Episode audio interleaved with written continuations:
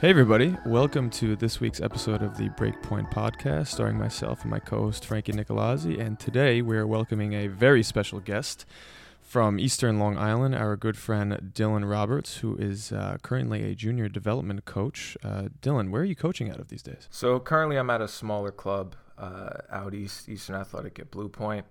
Um, more and more, though, I'm starting to go private. Um, I feel like I can provide a little bit more attention as I uh, work my way out west. Awesome. And uh, just for the listeners to know, Dylan and I know each other uh, through a couple of tournaments that we played. Um, and then Dylan actually coached me at Hofstra's volunteer assistant. That was a really good time that we had. And uh, now we've brought him on the pod to talk about uh, our little mini series that Frank and I came up with. What is wrong with American tennis? This is going to be part one of the mini series. And we're going to get into basically from a junior development per- perspective, um, from kids growing up America, how come we aren't producing American champions like we are uh, in the past? Frank, want to lead us off? Yeah, sure. So I think just to give the listeners a little bit of context here, the main reason why we came up with this podcast is throughout most of our parents' lives and even the beginning of our lives, really, America has been the dominant force in America in, in tennis on the women's side and the men's side for the most part. And, you know, the U.S. went from having Pete Sampras and Andre Agassi as the number one and number two men's players in the world to all of a sudden Taylor Fritz is the number one American currently at, I think, 19 or 18 in the world, something along those lines, which is not to downplay Taylor Fritz. I actually think he's a great player and I enjoy him a lot. But that shows sort of the fall that the U.S. has had in comparison to their European counterparts. And this downfall has happened while Marcus and I were sort of going through the development system of the United States. And so we think we can give a little bit of good context here, as well as some of the guests that we're going to have, um, inclusive of Dylan, uh, who's here with us today. So we'll kick it off from here. Dylan, why do you think American tennis is suffering right now and is no longer on top of the game? So I think it's a multifaceted issue. Um, I think it's fair to look at the beginning, looking at one, as you guys have discussed in previous podcasts, the era that we're in, the players that are currently existing. Um, and just a quick example if you look at the most recent US Open, when three or four of those big hitters, uh, Fed, Rafa, Thiem, Wawrinka, we saw, let's say, nine to 12 players that get a chance at a second week, right? So, with those guys existing, it was very tough for some of these Americans to make it. Um, that's a more straightforward at the beginning. Now, my question leading forward is why is it with American tennis initially only big servers were making it, right? As you're going through a junior standpoint, why was that the only style or stuff we would see from Querrey to, you know, to Isner to Opelka now? Why were those the guys um, that were making it up through the junior system?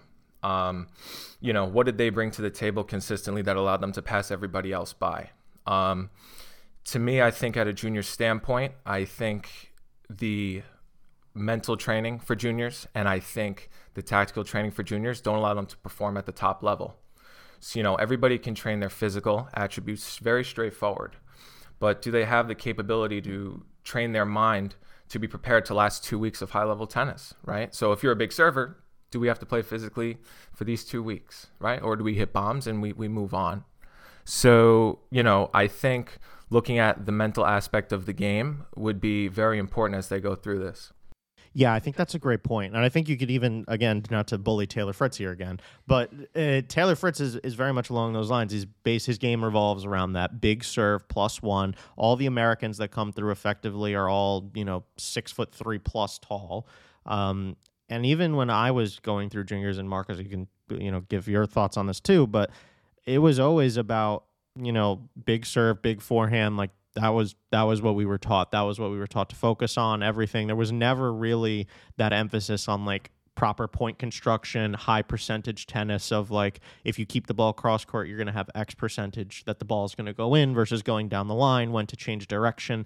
All of these sort of things that dylan is is highlighting here i think is is very true and very spot on yeah, and I think there are actually two reasons for that. I'm curious here, Dylan's thoughts on this. I think one, it's really has to do with the environment that we grow up in. So, I mean, American tennis players are always playing on fast surfaces. We're always playing on hard courts all the time, or we're playing on Har-Tru, which is considered quote unquote clay, but it's basically kind of a fast hard court with sand, really. Um, and then we also have some grass court play occasionally, but mainly it's the hard courts and the Har-Tru courts. So obviously, a style that suits winning on these surfaces are big serve, big forehand, backhand. You can just kind of push in and you know run around your backhand, basically, a la Jim Courier or guys like that.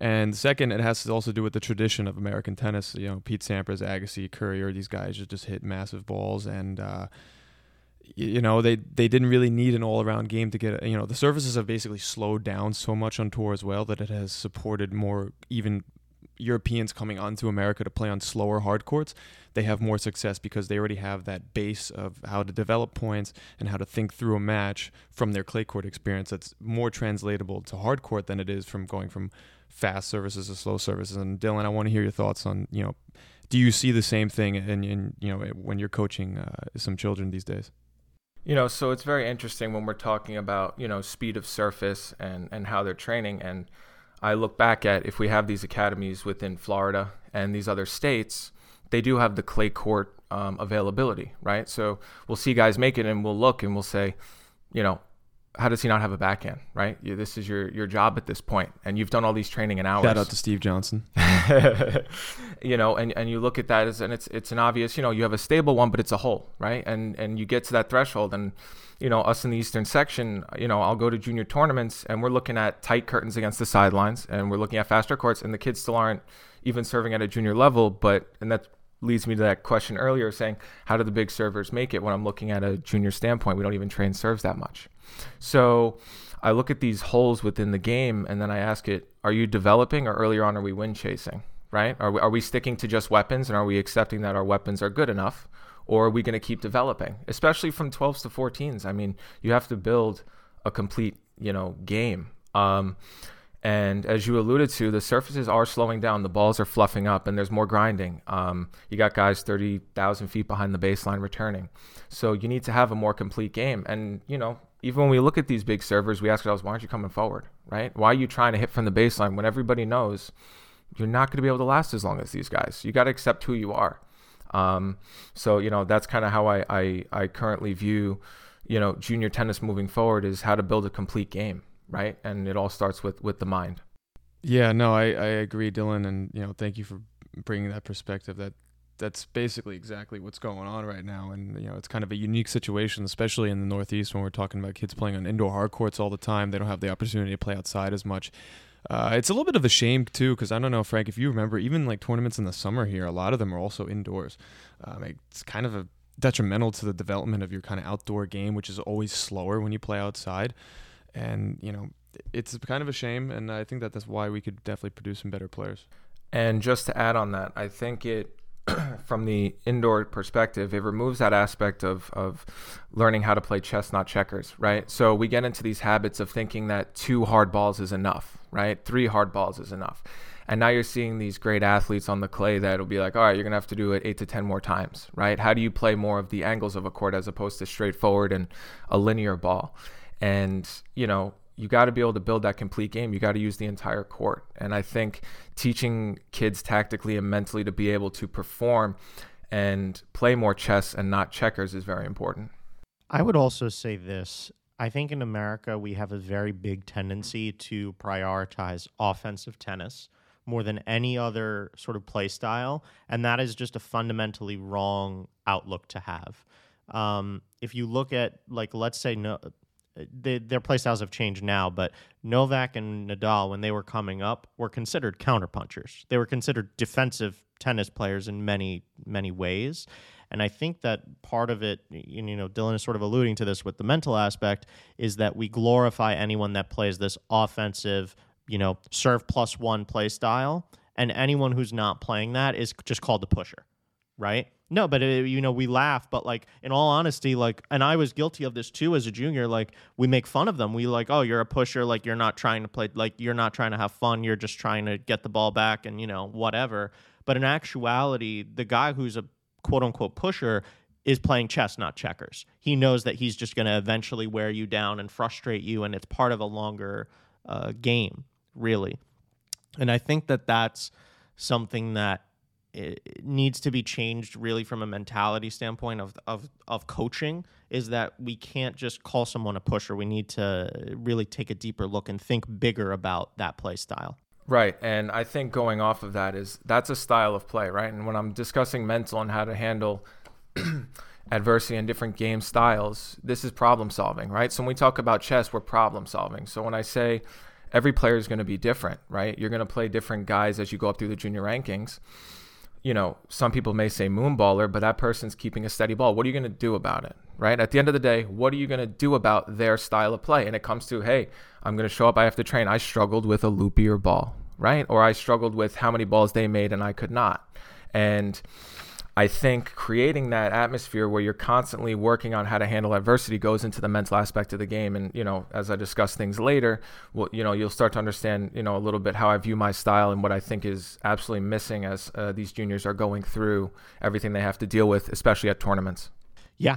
Um, so I think we're going to just move on to the next question because I think we could just talk all day about this particular one. But um, so, question two that we sort of wrote down to talk about is how come children are pursuing other sports and not tennis? And how can we better attract the best athletes to be playing this game? Um, and I think that this sort of comes about because tennis is just not. I mean, we've spoken about this before, but tennis is just not as popular as it once was, like in the 70s and the 80s, when it, it was considered, you know, the premier sport to be playing, in all honesty. Um, you know, and, and that obviously has contributed to America's sort of decline in, relative to the rest of the world, where tennis is effectively like in Spain, particularly Spain, uh, tennis is like the number two sport there to soccer. I, I would I would argue, and even in Italy now, I've seen a massive cultural shift because of the rise of Matteo Berrettini, Jannik Sinner, Lorenzo Sonego, Fabio Fognini. Uh, tennis is becoming like primetime television there now too. Uh, what what what do we need to change uh, in America to get that to get that fixed. Yeah, and I think that's also kind of the overarching kind of you know issue that America is having is that tennis is the second most popular sport in almost all European countries behind soccer. Um, so if you're not a soccer player, you're probably going to be playing tennis at some point, even recreationally. So it's just kind of more of a hype all around. And same thing in South America. You know, the Argentinas, but even the Brazils of the world. You know, Brazil has all of a sudden pumped out a lot of tennis players. So you know, Dylan, obviously here we have, you know, we got American football, we got basketball, we got baseball, and we even have soccer here to an extent to compete with. That's already four sports, and occasionally in more northern places, you got some ice hockey to compete with. How are are we really missing out on the best athletes uh, growing up, kind of you know, because of these other sports, and how can we attract kids to tennis? I think some of it comes down to um, first and foremost is the availability to watch the game, right? To even be able to watch tennis, right? Now they're like, okay, you need to have the tennis channel or or other, you know, opportunities online. So to even just watch the sport, learn the sport, you know, maybe you could pull up a YouTube clip, but it's not the same. I think also tennis would be more exciting if they played it from the court level view from behind. You get to watch the speed of the game at a court level view as opposed to an above almost ping pong looking vision of it, right? You see the real athleticism going on when it's court level and that's a little more exciting to bring people in to begin. For for kids i think it needs to be constantly engaging because now with how everything is even uh, society and everything like that it's always at the snap of a finger. Stuff is always constantly moving so when kids are stuck standing in a line waiting for a ball or waiting for other things they start to lose that interest. They start to lack the interest as opposed to another sport i can run around all the time right? I can sprint. If i play basketball run up and down the court right um, so that kind of comes down to a little bit of the, the the coaching and and the marketing of the game in that aspect to keep these athletes in.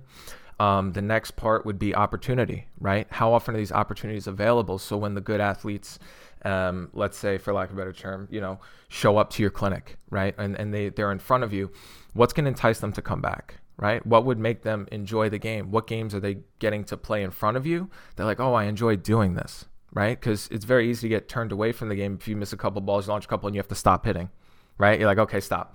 As opposed to, oh, if you you you know you're playing football, let's keep running, you know. And I was a kid that grew up played every sport.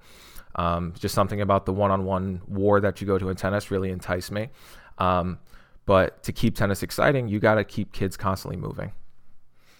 Yeah, I think that's pretty spot on. I would also add, and, and you just touched upon it at the end there, we need to have more team tennis in, in the sport growing up. Kids want to be a part of the team. That's what gets them connected and staying. Like that's how Marcus and I met for crying out loud. Like we literally met at a CYO, you know, soccer team. Like that is how Marcus and I met when we were three years old, four years old.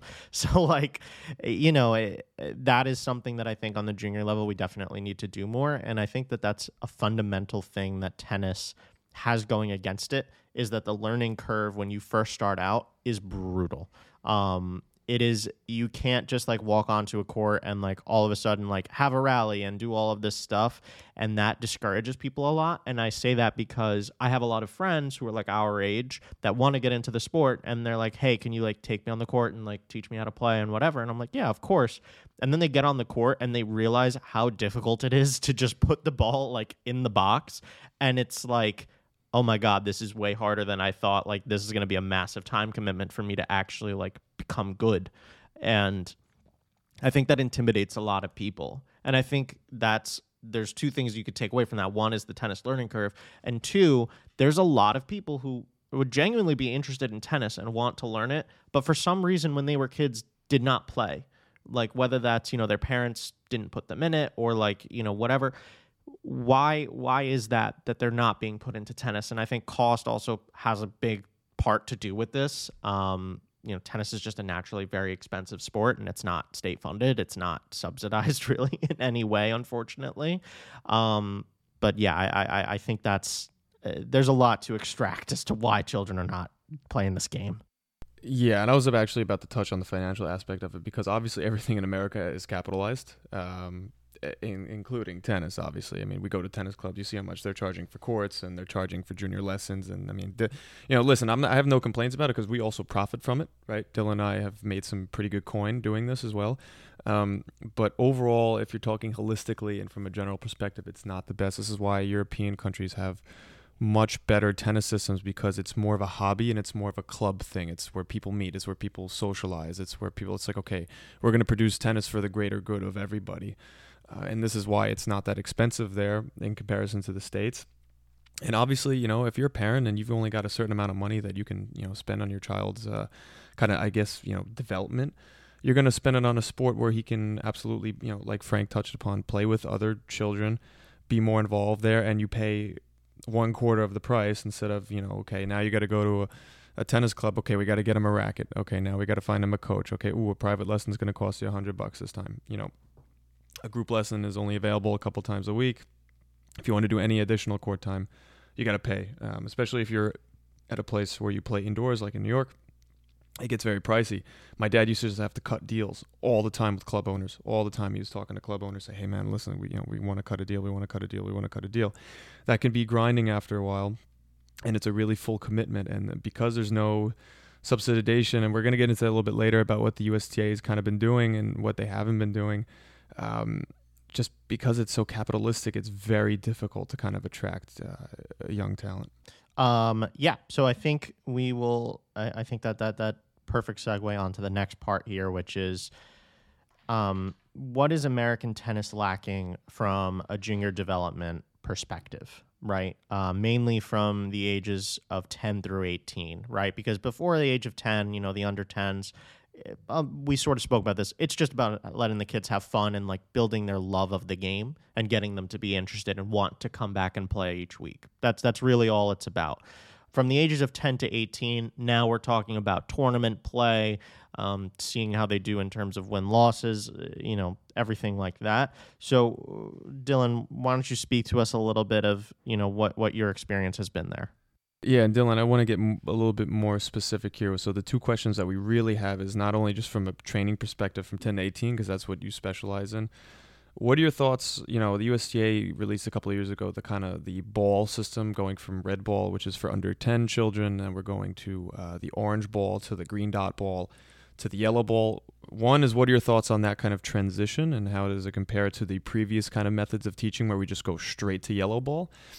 And two, uh, I don't know how much involvement you have with the USTA and how much they're kind of, you know, how involved are they with private coaches and do they preach something to you? Do they say, "Hey, we want to work with you," or do they? Is it more from like a competitive standpoint? Let us know what your thoughts.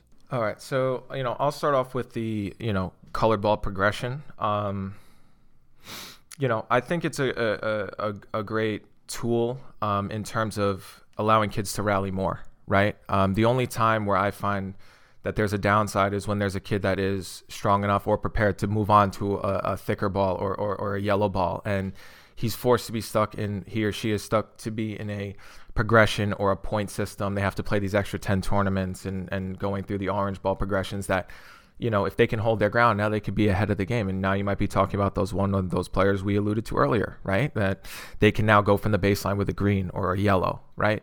Um, in terms of it straight up, I think it's it's a good idea because now kids can rally. Even if they smack it a little bit, it falls in the court. You know, you even see people using orange balls for cardio tennis because the adults that want to smack the ball as well, they keep it in the court and they get their workout, right? So same premise is kids can run around, hit a couple balls, and maybe they're excited then you know then now they're on the hook for maybe a lesson or two and maybe they can learn a little bit do they love the game and you work through that type of um, progression um, what i do think is is um, i'll say missing from junior tennis especially 10 to 18 is um, foundational routines um, creating your own routine to be prepared for tournaments, right? To be prepared for the daily grind and for everything. So these kids are trying to figure out stuff on the fly sometimes. I can't tell you the amount of tournaments I've been to, kids don't stretch after they play, right?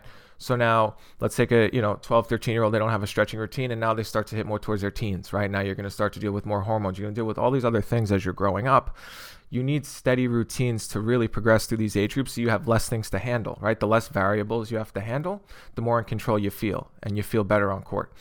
Um, I think, you know, not enough mental training is done, honestly, right? I don't think kids are properly prepared to deal with their emotions on court, right? And and I feel for the kid that you see maybe yelling, maybe wants to do something with the racket because no one spoke to spoke to this player. No one explained, "Hey, you're to feel this way." and how to address those emotions. Um, and then, you know, on a tactical standpoint, um, just very briefly of just how to play with what your game is, create an identity for each kid. You know, everybody needs to know what their identity is, and there's no right or wrong one, right? If you're not the fastest, play crafty, right? If you are fast, let's get you there the right way. And I think personalized attention from 10 to 18, especially for those players that are really trying to make it um, to the top, doesn't happen enough. So, you know, those are for those first two. Yeah, I think that's uh, and something that I do want to touch is that a lot of coaches these days don't necessarily kind of go down the personalized coaching route. They kind of teach their own system of of playing. You know, um, Dylan and I know of a few coaches like that who kind of just they teach their own system regardless of the player's kind of body type, their initial style what kind of you know nature you know kind of like gifts that nature has given them as a tennis player now for some it, the problem is this if, if the coach has success with one player that way they think okay this is the answer to everything even though it's not right there are different body types there are different methods of playing there are different emotions different mindsets different styles and i think that a, a, a well versed dynamic coach would you know will be able to recognize that and say okay listen you know for example uh, Marcus is a really tall guy. You know, he's not going to be the he's not going to be Alex Alex de out there today. You know, um, but he's got a good serve and he's got a very good lanky backhand. So let's use those to his advantage, right? And I think coaches need to kind of realize that you know because again like you mentioned the physical can always be developed right? You can always work on getting faster. You can always work on getting stronger and stuff but it's like what are you really doing for your mind? Because uh, as we all know sitting here tennis is a effing mind game.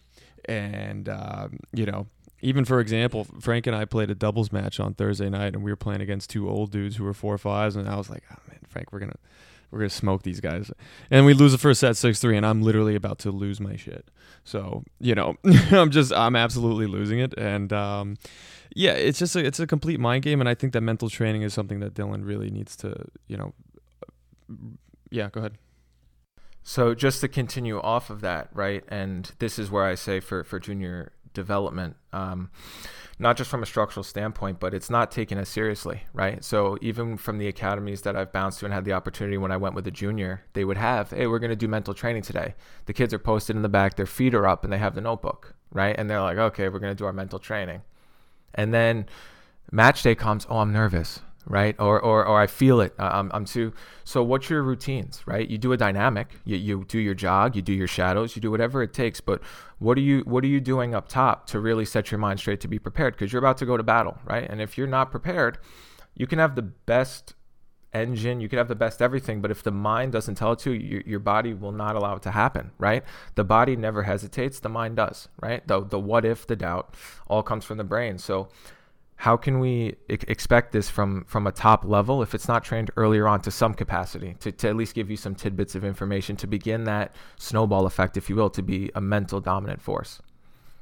Yeah i think that's pretty spot on. Um, another thing that I kind of wanted to talk about, and we, we didn't write this down, so it's going to be a little bit freelance, but is it kind of goes along with the mental training is watching matches like just taking notes of watching a match and observing the tactical things that players are doing in high tension moments and high stress moments. I feel like that's something that I never really had much when I was going through the USTA development cycle of just like the equivalent of in, in in American football of just sitting back and watching the film of the match, right? I don't think that that's done enough in tennis, and I think that that's something that can be extremely helpful when looking to progress a player's tactical knowledge of the game, their problem solving that we're alluding to. Because if you're able to absorb that information when you're not on the court, when you're like Marcus and I are the perfect example, actually, is what we went through on Thursday. Marcus and I played that doubles match. We lost the first set, right? We knew we were better than those two players. We literally at the start of the second set came to each other, and I walk. I vividly remember this. Walked up to Marcus on the baseline, and I said, "All right, what do we need to fix?" And it was very simply like, keep the ball cross court, don't attack them at the net. They have fantastic hands. Like, make them. We need to make them beat us from the baseline because they can't. And sure enough, that adjustment won us the match. The rest of the sets were 6 3, 6 3, 6 3, all in favor of us, like a blitz. So I feel like that's something that needs to be incorporated into the game because when you acquire that knowledge, when you're by yourself out there and you need to make that match adjustment, you're going to say, "Oh, I remember, you know, this pro player that I really like, he made this adjustment to do this, and that's how he overcame that play style to win the match." No, 100%. And and they constantly talk about of, of being present, right? You got to play these matches and you have to stay present in the current moment, right? So when I, when we're discussing these juniors and, and these players coming up, if emotions get in the way, you can't stay present, right? They say, oh, next point, every point's a new point. And what's the routine to allow you to stay present, to make those on the fly adjustments to play, right? Are you going to be aware of what's going on in the match or are you so wrapped up on your own half of the mistakes you're making, right? If you think that, you know, oh, I can't make a forehand today or I can't make balls, you might not realize that the person on the other side is doing something specific to throw you off a little bit, right? Um, do you have something that you're going to go back to your towel and reset? Like, is there any type of place you can go to center yourself to stay present and p- actually play a match, right? You can't play something tactically if you're emotional, right? And that's where I'm, th- you know, that's where I constantly am alluding to this mental side because you can go train and, and, and run miles and miles and miles, but can you sit down and stay centered with your thoughts for a long period of time, right? You, you're going to play at the highest level multiple hours of tennis. The, the mind is a muscle as well. So I think understanding that really helped juniors feel better on the match court um, and not implode as much at a higher level. Yeah, absolutely. I think m- mental training is of the utmost importance, and I think that this is what really has separated. If we're looking at a pro level, is what has separated the big three from everybody else. It's not the physical, right? We've got guys on tours who are just absolute beasts of athletes that we've never seen in the tennis game before. But what is separate? We're thinking to ourselves, okay, how are these guys still on top? It's because of the mental. These top three guys. I mean, and now we're starting to see like a, a Medvedev, even you know, even though he's sometimes he's a little shaky, he's still much stronger, I think, mentally than all the next gen folks. You know, like Zverev and and Tsitsipas. I think he's miles ahead of them mentally uh, but not physically. I think the other two guys are more physically gifted and more talent gifted from a stroke perspective and just a regular tennis perspective. Medvedev's mental game is outrageous, and I think that is really is what's making the difference in his game, and that's something that, you know, he's even got to rip into him all he want for having a psychologist in his box. It's working. It's working, and people can say, "Oh, you know, you don't need it." Well, guess what? It's working, and he's winning Grand Slams. He's winning Masters titles. Whatever he's doing, it's working. I think you can even like extrapolate more from that. From a simple perspective, if there were if Tsitsipas, uh, Zverev, and Medvedev were American, right? They were 16 years old. which one of those three, if there were two spots in a high level development academy, who would the USTA take into the development academy? Dylan. Ooh, we're putting him on the spot here. No, I, I would say they would take uh, Zverev and Tsitsipas because the, the, the, the, the visual stroke production out of Medvedev would be completely, you know, uh, enticing the same way we view a kid that's super fast you know, and and they would view the unorthodox strokes and be like, well, it's going to take some cleaning up, or, or or you know, we might have to do a little extra work with this one. But you see the you know the other guys that bring something a little bit more straightforward or fluid right away, and they're like, ooh, we can. The foundation is so strong here, you know. Yeah, I think that's that's exactly right, and I think that's exactly the point that we're making is that I don't think there's enough creativity allowed, sort of, um, from the USTA's perspective of saying like, hey this guy Medvedev is so wacky. He's so unorthodox. I would hate to play him. Like I would absolutely that uh, if and from a truly objective perspective, like if I was ever that good, I would never want to play Medvedev. I would take playing Zverev like every day of the week and twice on Sunday because if that guy's second serve is just not happening, like I'm to be up like love 30 every single service game because this guy just cannot put a serve in, or he's to put it at like 65 miles an hour, and like I'll take my bets.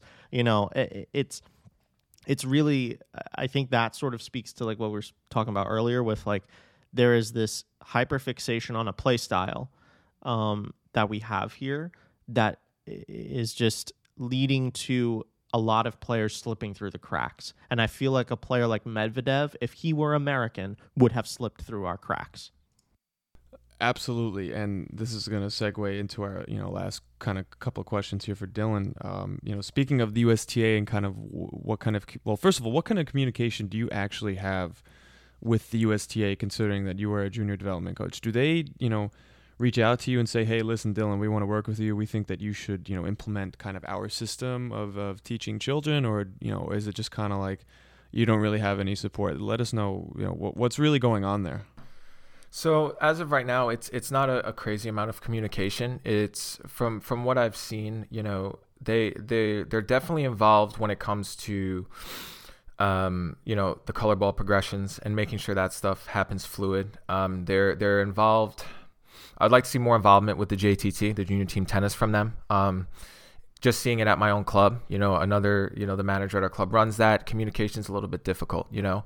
You know, I also, you know, the only place I give them, a, you know, a little more slack is during everything COVID wise, they changed the, the, the, rankings, the, the, the tournament names and, and the, and all that at one time, you know, is that the best decision? You know, we can, we can discuss that at a different date, but they were handling all those moving parts at once.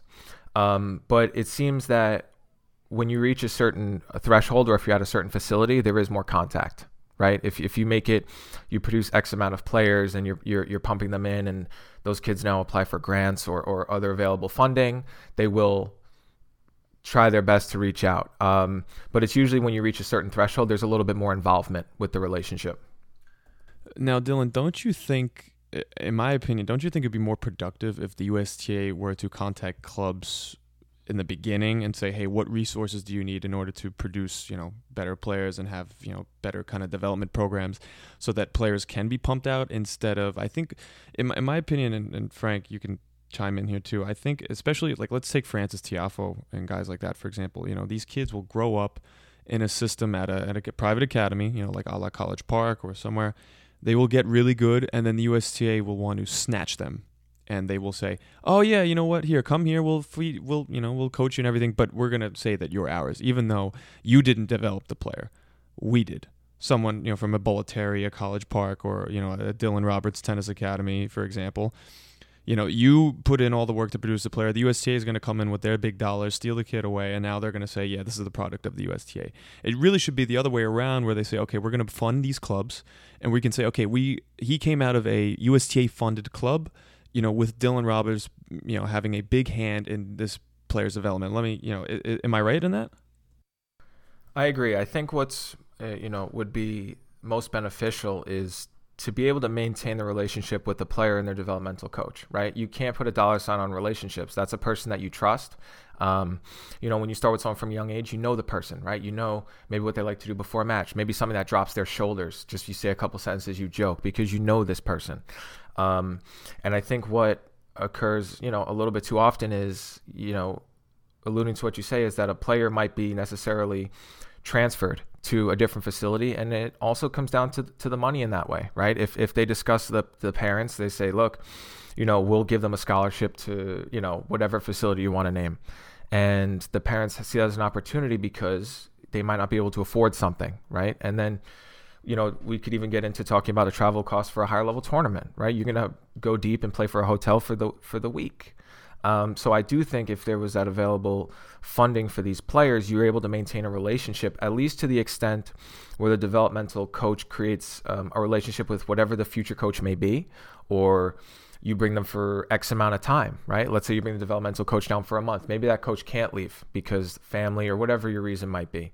But there's still that consistency for the player. There's that trust. Like, hey, if my coach trusts this person, and views this as someone that I can go to, now you've created a connection between player and coach that sometimes doesn't happen. And you need that to be organic so that you can really perform at a higher level.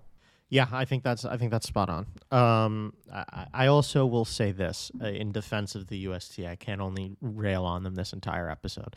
Um, a big problem of the United States with what Dylan just talked about is geography the United States is just uh, geographically is a massive country, right? I mean, it's easier when you're in, let's say, like a Spain, right, where you know you could crisscross the country in like I would assume like eight hours max. Whereas going from coast to coast in the United States, you know, you're in a car for two days, so if not more. Yeah, or you're taking a you know seven hour plane ride going from New York to LA, basically. So yeah, correct. Yeah, but you understand the point that I'm saying. So it's it is hard to sort of and I think this is why what, what Dylan just said made sense. The United States, it, geographically, it, it never makes sense to centralize all of the talent. There's too much of a reach for them to try to bring everybody all into Northern Florida or Southern California.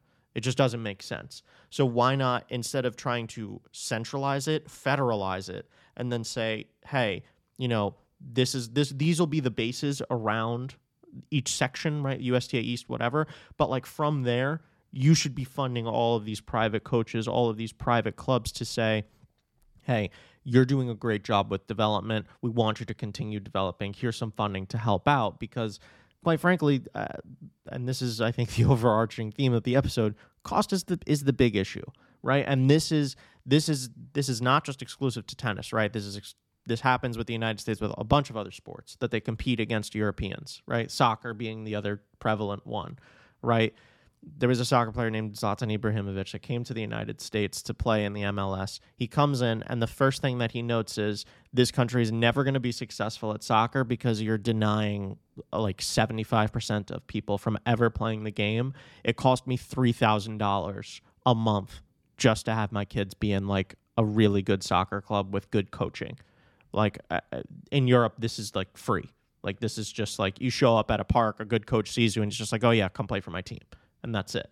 Yeah, and that kind of harps back to the capitalism point that I that I brought up earlier in the episode. It's just everything here is all about you know the dollar, unfortunately, and we're gonna miss out on opportunities in, soccer and obviously tennis. We're gonna miss out on kind of you know players like for example, I mean how it's so rare to see a guy like a Frances Tiafoe really make it. Somebody who just his dad happened to be a janitor at one of the best tennis academies in America and he got free coaching. That, you know, if if his dad had been a janitor at, you know, a Walmart, there would be no Frances Tiafoe. So I, just it's all about the opportunity, right? I, I think that the, the overall kind of sentiment from this episode and what Dylan has you know brought to us today is that we just need to give kids opportunities. Really, we're not you know if, if it doesn't pan out the way we want it to, that's fine. But at least we need the opportunities because all these countries, all these other European countries are getting the opportunities. The the last thing that I'll say about it in regards to the capitalism thing is yes, I hear you, but the money is there. The, the the USTA has the money to properly allocate. They just just don't do it right and that's that's that's that's i think the, the frustrating part for me and like the part that like makes me like drives me nuts, quite honestly, is like the USTA has more resources and more money than any other tennis federation in the world, probably. And like it, it, it still is just so seemingly negligent as to how the game has changed and player development has changed over the past 30 years. Like it's it's it's almost as if they're still living in the 1980s and 90s where like going to Bollettieri Academy was the only way you were going to go pro. it, like you can just basically make a direct link between like the fall of the tennis academy, right, in Florida and the fall of US men's tennis. It's it's it's literally the same graph. Yeah, I mean, it comes down to opportunity and funding, right? I, I think that's what really has to be pushed forward, moving, you know, forward on that. And even just to you know allude to what you're saying in terms of that that older style of how things are were going about, you know, you can just take the for juniors the the 2021 Easter Bowl. Three of the eight champions were actually Eastern Section players, right? So, what was it about Eastern Section players that they were able to win these tournaments, right? So when you have three three of eight players from the 2021 Easter Bowl and they're winning these matches, why why why wasn't it all the people that have all the hours from Florida? Why wasn't it all the you know these players capping it off from these, some of these other sections? And I think it's it comes down to that personalized training. I think it comes down to that specific work for players, and you're given the opportunity to to perform. So opportunity and funding is is really everything. I think. Yeah, I think that's pretty spot on. And I think uh, that is going to probably wrap up this episode. Um, so, one, thank you, Dylan, for joining us. And two, uh, we definitely want you guys to hit up Dylan in case that you are looking for some tennis instruction and sort of the personalization that we're talking about. Dylan is a fantastic resource. Um, you can hit him up on Instagram at Dylan47Roberts. That's Dylan, D Y L A N, the number 47, and then Roberts is R O B E R T S. Uh, Dylan, is there any other place that people can hit you up um, to sort of find you? Uh, keep it simple for now. Let's keep it just just for that current, um, you know, at and um, you know, I got more stuff coming privately moving forward to for more private coaching and available opportunities for anybody that wants to discuss, reach out, or even just looking for some advice moving forward. Because I know it's a a bit of a clown fiesta, for lack of a better term, when you're trying to understand development and you know what what questions you should ask coaches to make sure that your kid has a good fit. You know, so you know if I'm gonna push out opportunity and funding, I guess for for myself to give parents an opportunity to reach out and ask questions to how do I pick the right coach and stuff moving forward, feel free to reach out and uh, I'll help you the best I can. Yeah, Dylan, thank you very much for joining us today. We really appreciate your perspective. It's very unique, and uh, you know we look forward to having you on in the pod again. Um, guys, as always, follow us on Instagram, Breakpoint Podcast Seven. Uh, you can also email us. Uh, also, even though no one ever will, but you know, breakpoint podcast 7 at gmail.com. Um, carrier pigeon also available as noted in the last episode. Drop it anywhere in Bayside. We'll find our way to it. And uh, thank you very much for joining. Uh, and we're going to release our next part in this mini series with a good friend of mine named Jan Leitner. We're going to discuss the European side of this discussion. So thank you very much, and uh, we'll see you next time. Yeah, you can also hit us up on AIM at Breakpoint Podcast 7. please. Um, and our BlackBerry pin also will be available in the description. Thanks for listening, everybody. Catch you next time. Ridiculous.